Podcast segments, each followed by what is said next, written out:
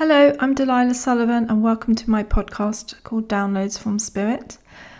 I channel from three spiritual guides, and each week I read out an answer um, to one to a question posed. One of them answers it. I write it by hand and read it out unedited. Today's podcast is actually a combination of two questions. The first question is What is the difference between intuition and instinct? And then they've chosen to add on a follow up question to a previous podcast on what Plato meant by indecision. It was the podcast on bullying, and it was a question raised on that one. And he's chosen to honour that question. He, he does like to um, answer feedback and to include it within this question as a combination question. So the so the full question is what is the difference between intuition and instinct, and how does indecision come into the mix? And his answer is as follows These are all great subjects to discuss individually, but they bring an extra emphasis when explored together. My aim here is to bring some clarity because each of the words can be used in many forms. Accuracy, if just for personal identification, affords much benefit. Each word has a hidden meaning. What I mean by this is that underneath the common parlance lies a connection it means to us as an, indiv- as an individual.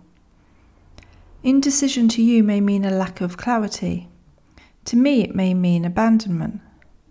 Intuition to you may mean foresight. To me, it may mean certainty.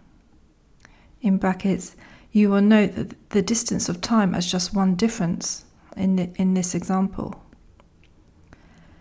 Instinct to me may mean truth, and to you, fear. You see how I could go on. The context of a word is probably the most unrecognized element in spoken use because words are transferable, but context never is. So I would advocate the feeling, the truth at a cellular level a word evokes. Now, these downloads we give to Delilah use common words, and yet many comment upon or recognize a deeper message, a stillness within the sentences, a transmission of energy. This is what is possible, is happening in all exchanges of words. So, a deep inner connection first, and then the chosen word is what is advocated here. In this way, in dropping into the moment of time and space, intuitive words are used. So that takes us to our first word to discuss intuition. As I say, any word can be used in any context and not be incorrect. However, as a general synopsis, we would offer the word intuitive as a silent offering or experience. Within intuition, within intuition, one will be a channel. Thinking about writing a piece or a letter, intuitively one knows what to write. One is channeling through themselves for themselves. The heart intuits, the gut, the head too. Intuition is an alive, in the moment processing of information, and then the moment passes. This is what is so important to know that although in the next moment one might intuit the same response, in any given moment it can change. That's why a thought escapes us, yes? So the question of whether one is an intuitive person or not is not a valid question. Everyone is intuiting all the time. You, you are veritable transmitters.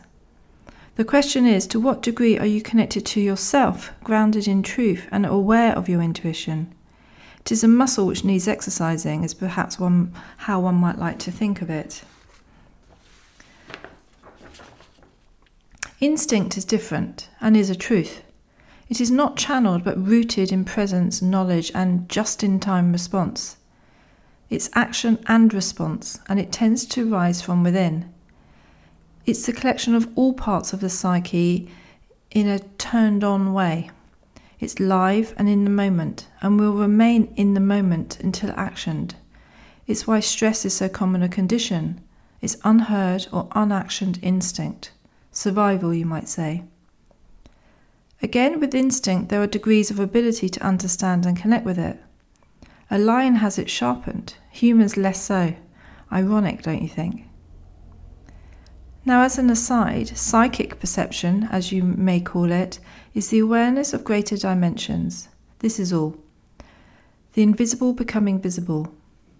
What is true to know, though, is that this will include both intuition and instinct and must be taken in the moment. All changes at the drop of a hat, even where instinct is involved. Now, the element of indecision, and why I wanted to include it within this question, because at all times indecision will be present if one is not in one's truth. Irrespective of the language, the intuition being experienced or not, the instinct being honoured or not, truth remains. Being centered, plugged in, in one's power, whatever the choice or choices of the moment, could be considered the opposite of indecision. In deciding to be, to just be, one is decisive. Does this make sense? The question around indecision was in response to the download on bullying, with my suggestion that indecision can lead to what is called, though we prefer not to name it as so, bullying. Being in one's power, connected to the planet and oneself just because one is perfect as one is, as a growing, expanding work of art and love, is decision, is power.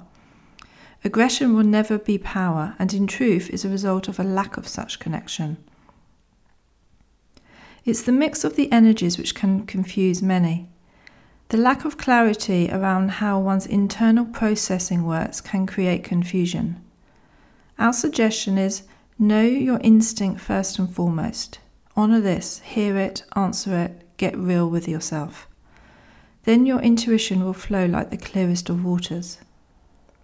Get comfortable with both and being in the moment and indecision, even through changing worlds that you live in now, will see no place in your reality. It really is possible, desirable even, to live free of indecision. Thank you for your questions, and please accept my thanks for their merging into one. It's how life is. Yours, Plato. If you'd like to find out more about my work or submit a question to be answered by one of the guides, please visit my website at delilahsullivan.com. It's free to submit any question, and I would love to hear from you. And if you'd like to receive these podcasts along with my weekly en- energy tips to your inbox, please sign up to, uh, for my free newsletter, also on my website. Have a great rest of the day and be well.